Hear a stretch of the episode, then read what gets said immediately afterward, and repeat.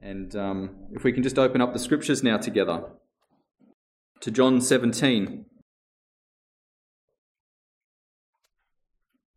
And in John 17, uh, as you're aware, we have this incredible prayer that is offered by the Lord Jesus Christ the day or the night before he went to the cross.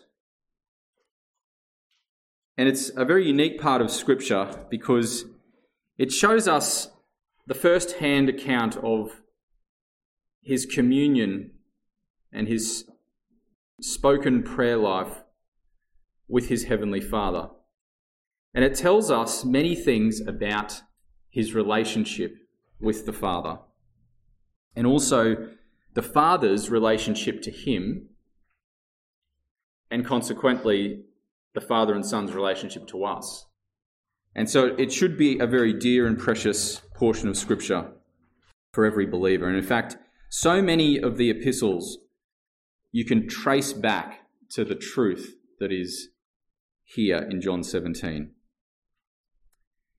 And in John 17 and verse 6, I've, I've, in particular, I just want to consider this morning, but we'll refer to other verses throughout John 17. In John 17, we read in verse 6 I have revealed your name to the people that you gave me from the world. They were yours. You gave them to me, and they have kept your word. And then just go over to verse 9. And he says, I pray for them.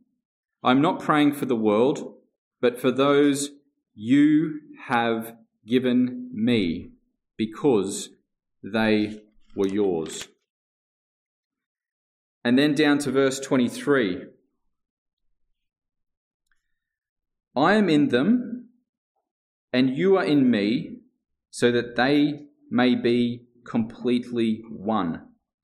That the world may know that you have sent me, and you have loved them, even as you have loved me. Now, we could just stop there and just consider that for our entire meeting this morning. The very fact that the Lord Jesus Christ was so loved by the Father, so loved from an eternity past, that that, that eternal and ancient relationship between God the Father and God the Son was there present long before creation. That that union, that fellowship that the Father and the Son and the Spirit all enjoyed completely independent of creation, completely independent of us. That fellowship, that love that was there. It's not dependent upon anything that he has done. It was dependent only upon who he is and who the Godhead is. The love between the Father, Son, and Spirit. It's a great and grand truth to try and wrap our heads around. But as we grapple with it, as we try to grasp it, the only thing it can do is, is create in us a sense of wonder and praise and worship as we consider what that means. The best analogy that Scripture uses, the best picture that Scripture uses, the one I've found the most helpful in trying to understand and trying to grapple with this relationship, this love, is that of a fountain. A fountain. And we see there in, in the Psalms, in Jeremiah, in Revelation, and even there's, a, there's an inference in John 4 come and drink from the fountain of living water. That fountain that that flows and just keeps flowing. That you have, you have God, as it were, as the source of all, flowing into the head of Christ, flowing into Him, and then Him being as our head, flowing into us. This fountain that flows from God. I think the hymn writer captures it beautifully. A monument of grace, a sinner saved by blood. The streams of love I trace up to their fountain God. Up to their fountain God. And in his heart of mercy, see eternal thoughts, eternal thoughts of love for me. You know, verse 6, we were, they were yours. So before we were ever given to the Son, before we were ever captured by his love and prepared as that gift from the Father to the Son, we were his before eternity. Does that not just bow our hearts in worship? We were his. And then for emphasis, the Lord Jesus repeats this, doesn't he, in verse 9 that we read, that those that you have given me because they were yours. We belong to him. Just consider the emphasis of that repetition. It is there for a reason. And John expounds this in his first letter that in this is love, not that we have loved God, but that he loved us and sent his Son to be the propitiation for our sins. And then what's the exhortation? What's the exhortation from this? Beloved, if God so loved us, we ought to also love one another. If God so loved us.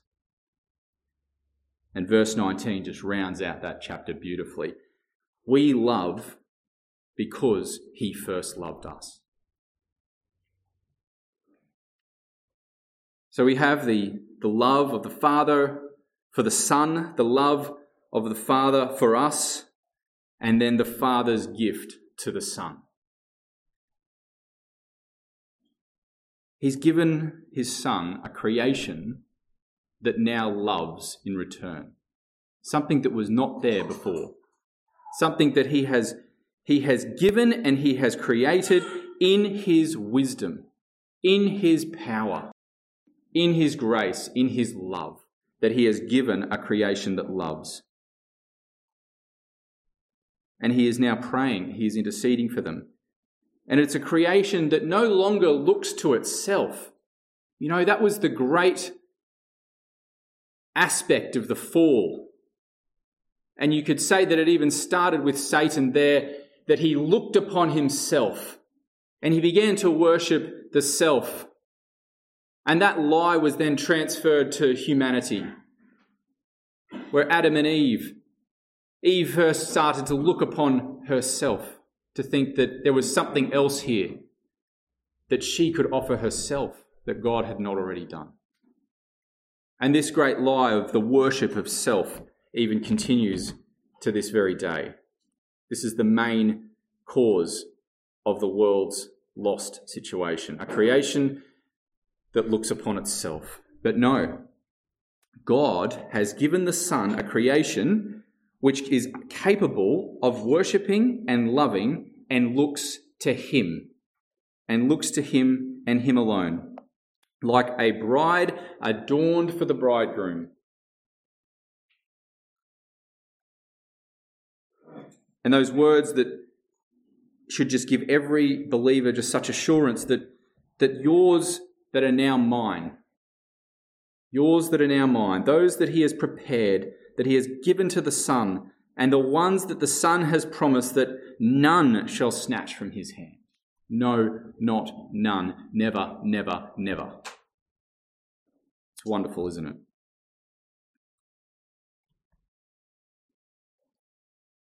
You know, the this time of year when we think about uh, Christmas, we think about the incarnation, we think about what that means. And it, it all starts here. It all starts back in eternity past, where the plans of God were such fashioned to begin this great redemption story. And again, the, the hymn writer says this that love came down at Christmas Love all lovely, love divine. Love was born at Christmas. Star and angels gave the sign. Worship we the Godhead. Love incarnate, love divine. Worship we our Jesus. But we're with the sacred sign. This is the, the essence, isn't it,